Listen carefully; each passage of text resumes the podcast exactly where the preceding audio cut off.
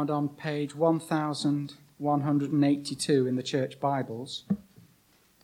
And it's from the book of Colossians, chapter 1, verses 15 to 23. The supremacy of the Son of God. The Son is the image of the invisible God, the firstborn over all creation. For in him all things were created, things in heaven and on earth, visible and invisible, whether thrones or powers, or rulers or authorities. All things have been created through him and for him. He is before all things, and in him all things hold together and he is the head of the body, the church. He is the beginning and the firstborn from among the dead, so that in everything he might have the supremacy. For God was pleased to have all his fullness dwell in him, and through him to reconcile to himself all things, whether things on earth or things in heaven, by making peace through his blood shed on the cross. Once you were alienated from God, and you were enemies in your minds because of your evil behavior. But now he has reconciled you by Christ's physical body through death to present you holy in his sight, without blemish and free from accusation, if you continue in your faith, established and firm, and do not move from the hope held out in the gospel. This is the gospel that you heard and that has been proclaimed to every creature under heaven, and of which I, Paul, have become a servant. This is the word of the Lord. Thanks be to God.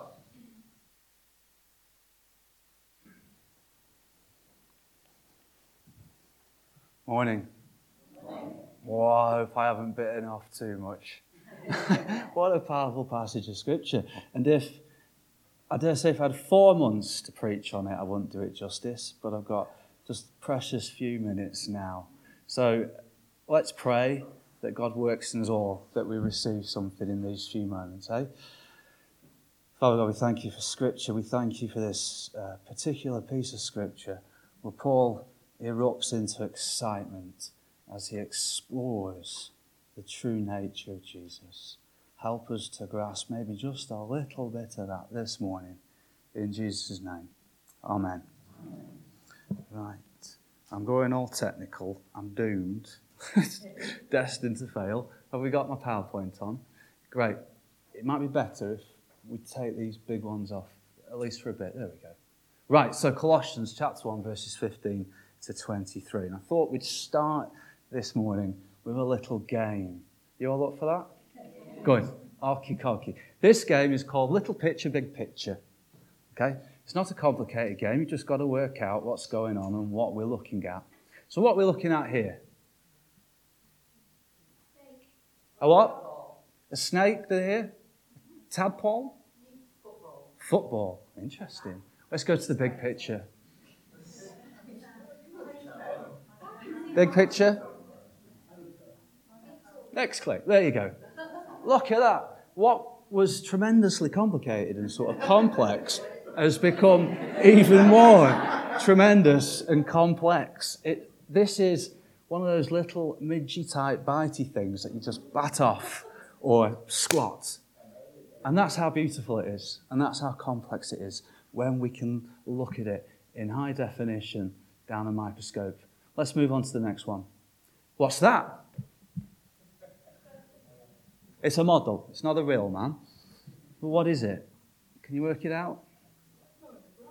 It is. It's a model of someone mowing a bush or a grass or something. But if we go to the big picture, what is it now? it's broccoli. And this one's really interesting because the, the model is only there to help us to understand perspective. And even then, the perspective's all messed up because we're actually looking at something in a different way. Next one. We're to, I'm twisting this a little bit. We're going to go big picture first.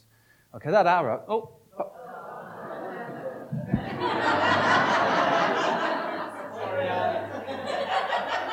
oh, give me a clicker.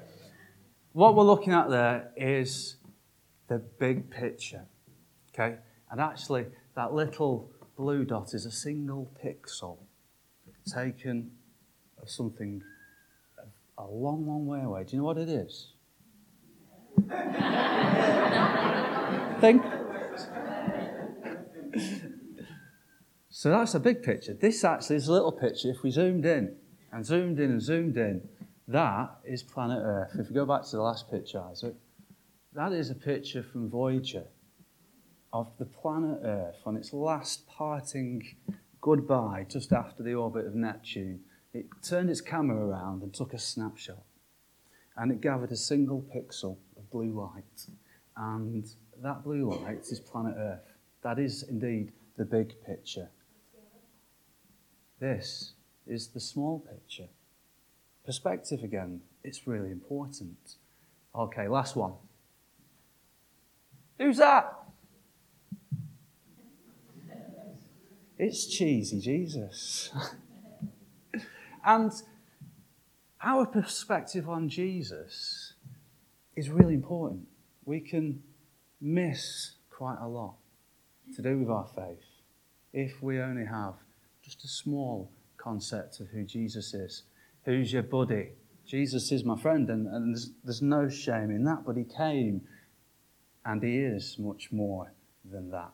And so when we think about who Jesus was, we've got the Gospels that sort of tell us exactly what people were saying about him at the time. And people were saying that he was Elijah who'd returned from the dead.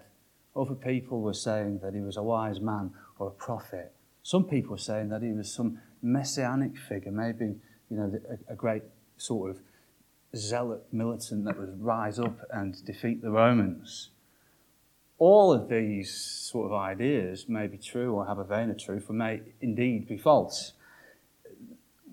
The best way to understand Jesus is to have a look at what Jesus said about himself. And he, and he, he talked about himself in many ways, but two of his boldest claims were these. The first one was that he called himself the Son of Man. And he used that expression quite often when he was referring to himself. And in one sense, he's empathizing with everybody around us that he is just like us.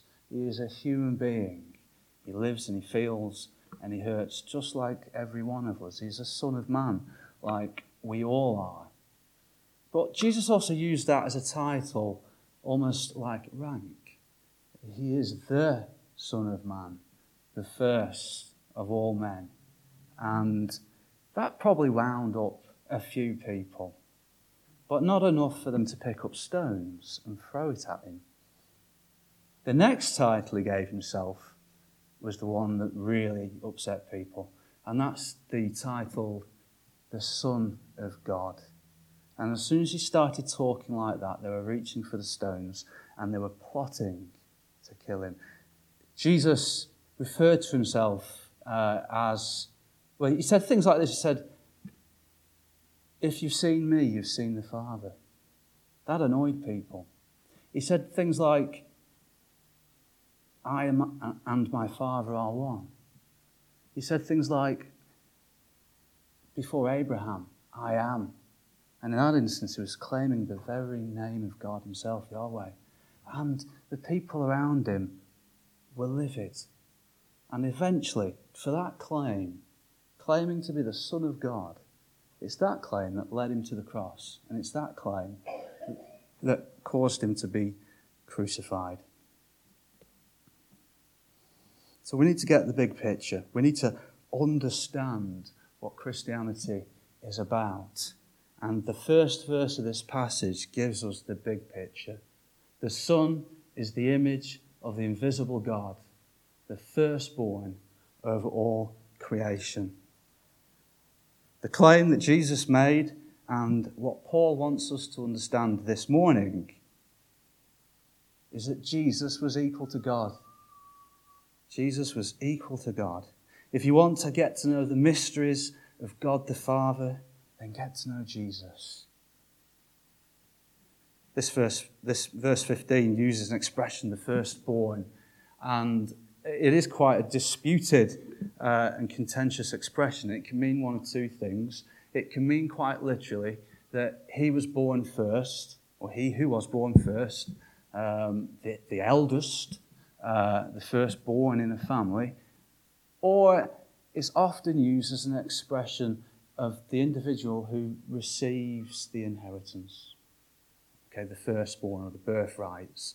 And that's actually quite interchangeable. So if you look uh, in your Old Testament at the story of Esau and Jacob, Esau was the youngest.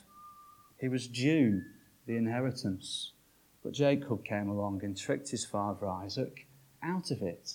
And from that moment on, Jacob received the inheritance and he was referred to as the firstborn.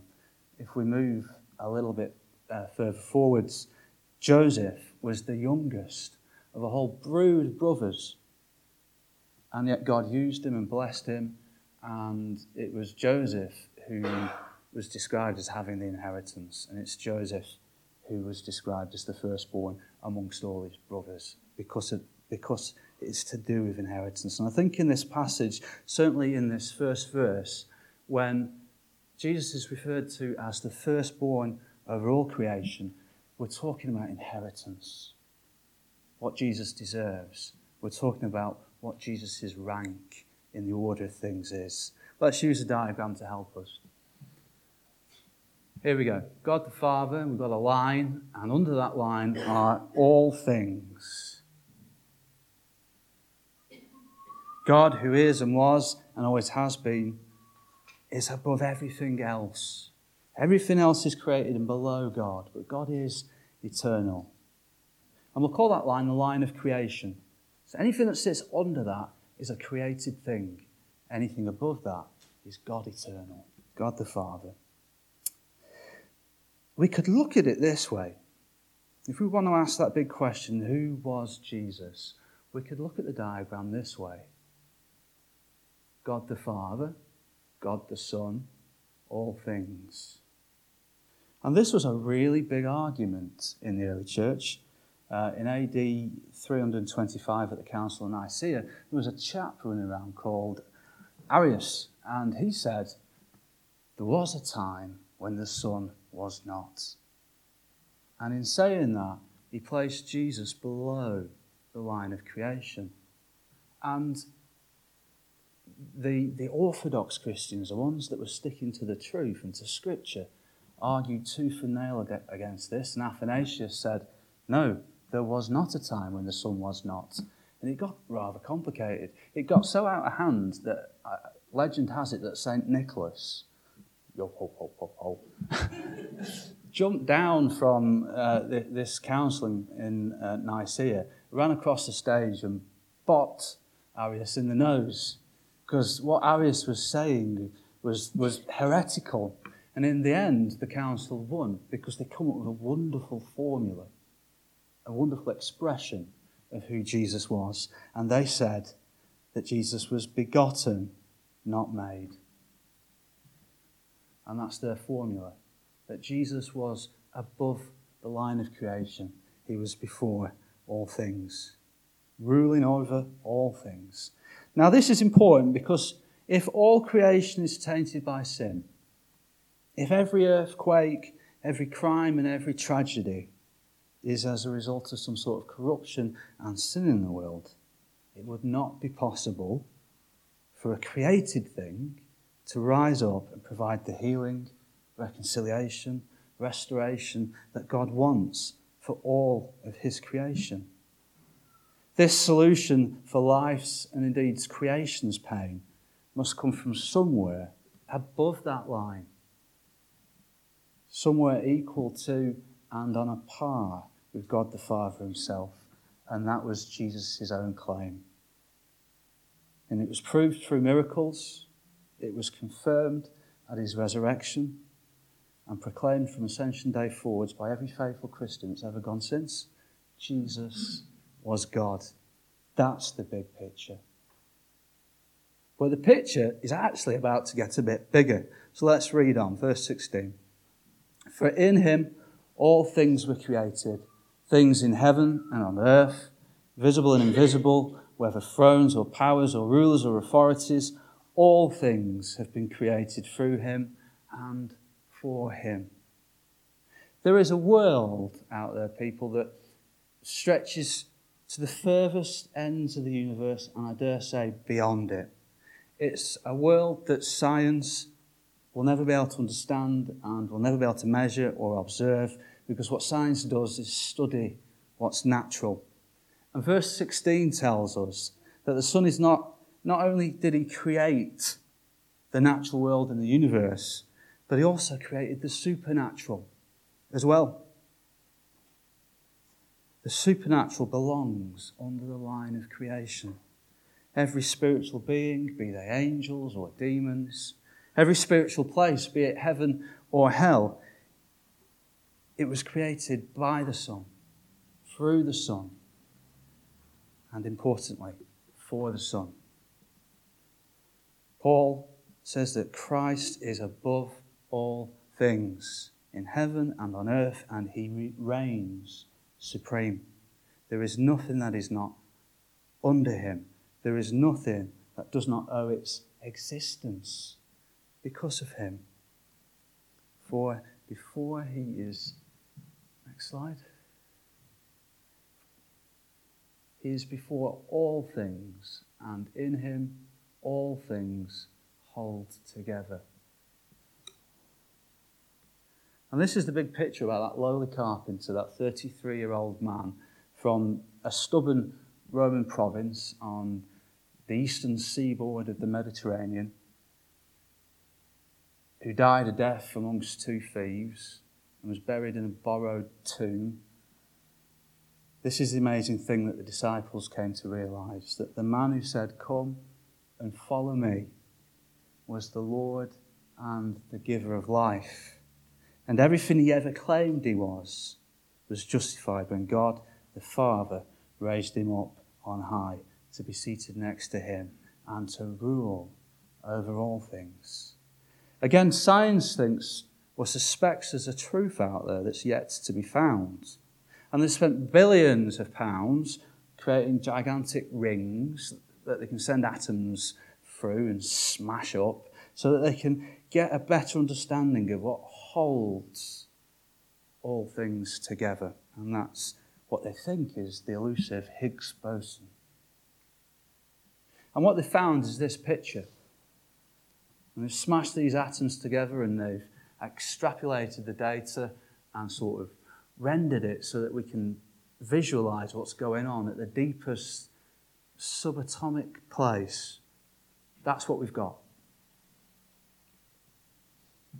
Well, if you ask me, it's a lot of money for nothing. and they needn't have bothered in some way. If only they'd had eyes to see that all matter holds together from the tiniest atom to the largest supercluster of galaxies in the universe because of the Son's will and the Son's influence. The Son is before all things, and in the Son, all things are held together.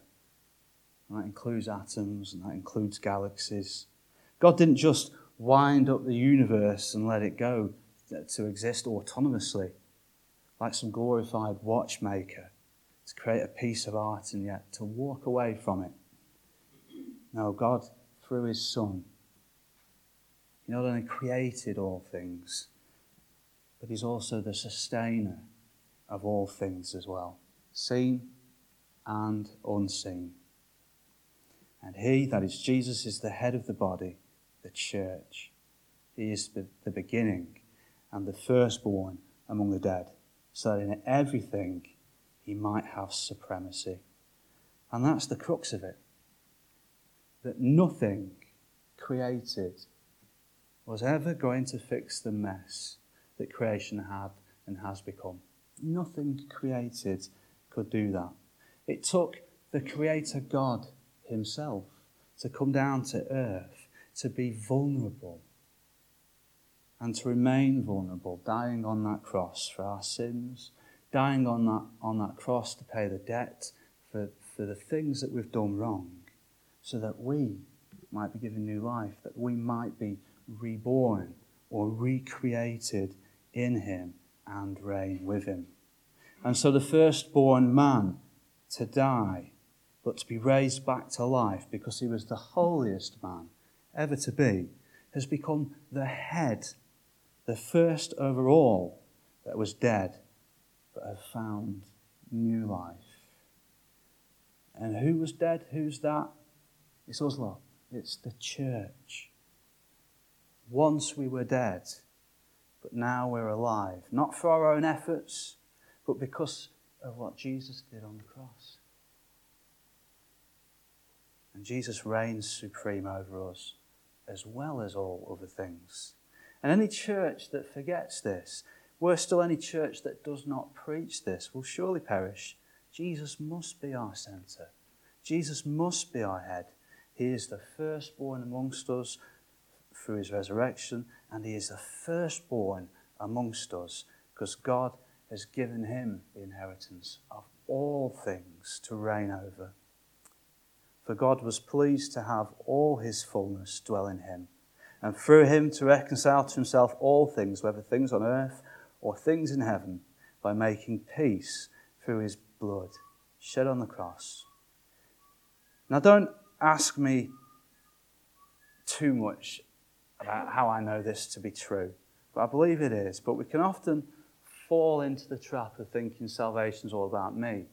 What has God done for me? The truth of the matter is, it's probably a bit bigger than that because salvation is all about what God has done for us and how God has restored our people to Himself, reconciling us and making us holy uh, and becoming blameless in His eyes. But there is actually an even bigger picture here about what salvation is all about.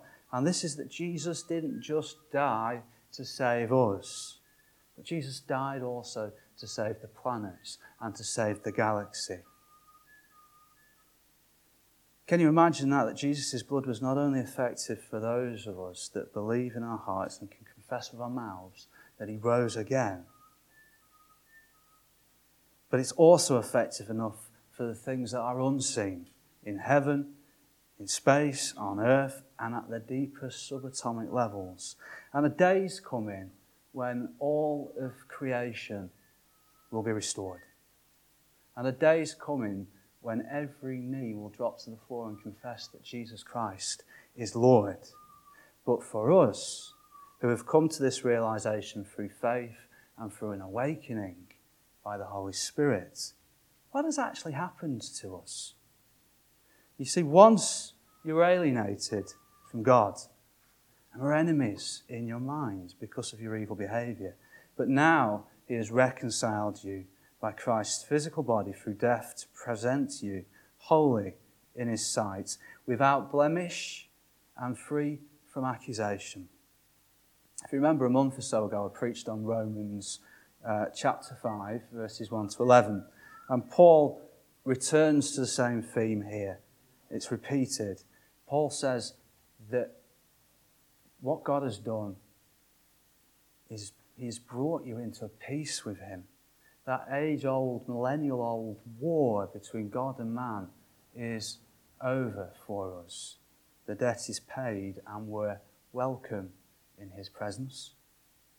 We can have an absolute hope and certainty about this, an absolute confidence that we will see future glory with Him. God has justified us, God has made us right in His eyes. We do not have to fear Him anymore. We just have to hold out our hands and receive the life that He wants to offer through His Son. We were dead, but now we are alive, reborn as part of a body to whom its head is God's own Son. And if we continue in our faith, established and firm, and we do not move from that hope held out in the gospel, He will see us through and complete that good work in the end. We'll inherit all that Jesus has inherited, be that in heaven or on earth, seen or unseen. He will raise us up on the last day and we'll walk into heaven and we will take our seats as his bride, and He being our groom, and we'll reign with Him over all creation. The Bible says that the church is destined for, some really great things. Um, one example is that we will judge the angels. That's fascinating. That's what esteem does God have for us? For Jesus is our head, and we are his body, and he will reign supreme over all things. And this is the big picture good news that you heard when you first met Jesus. This is the big picture good news that's been preached every day since he rose to heaven. Preached in places seen and unseen, and preached to all creation. Amen. Let's pray.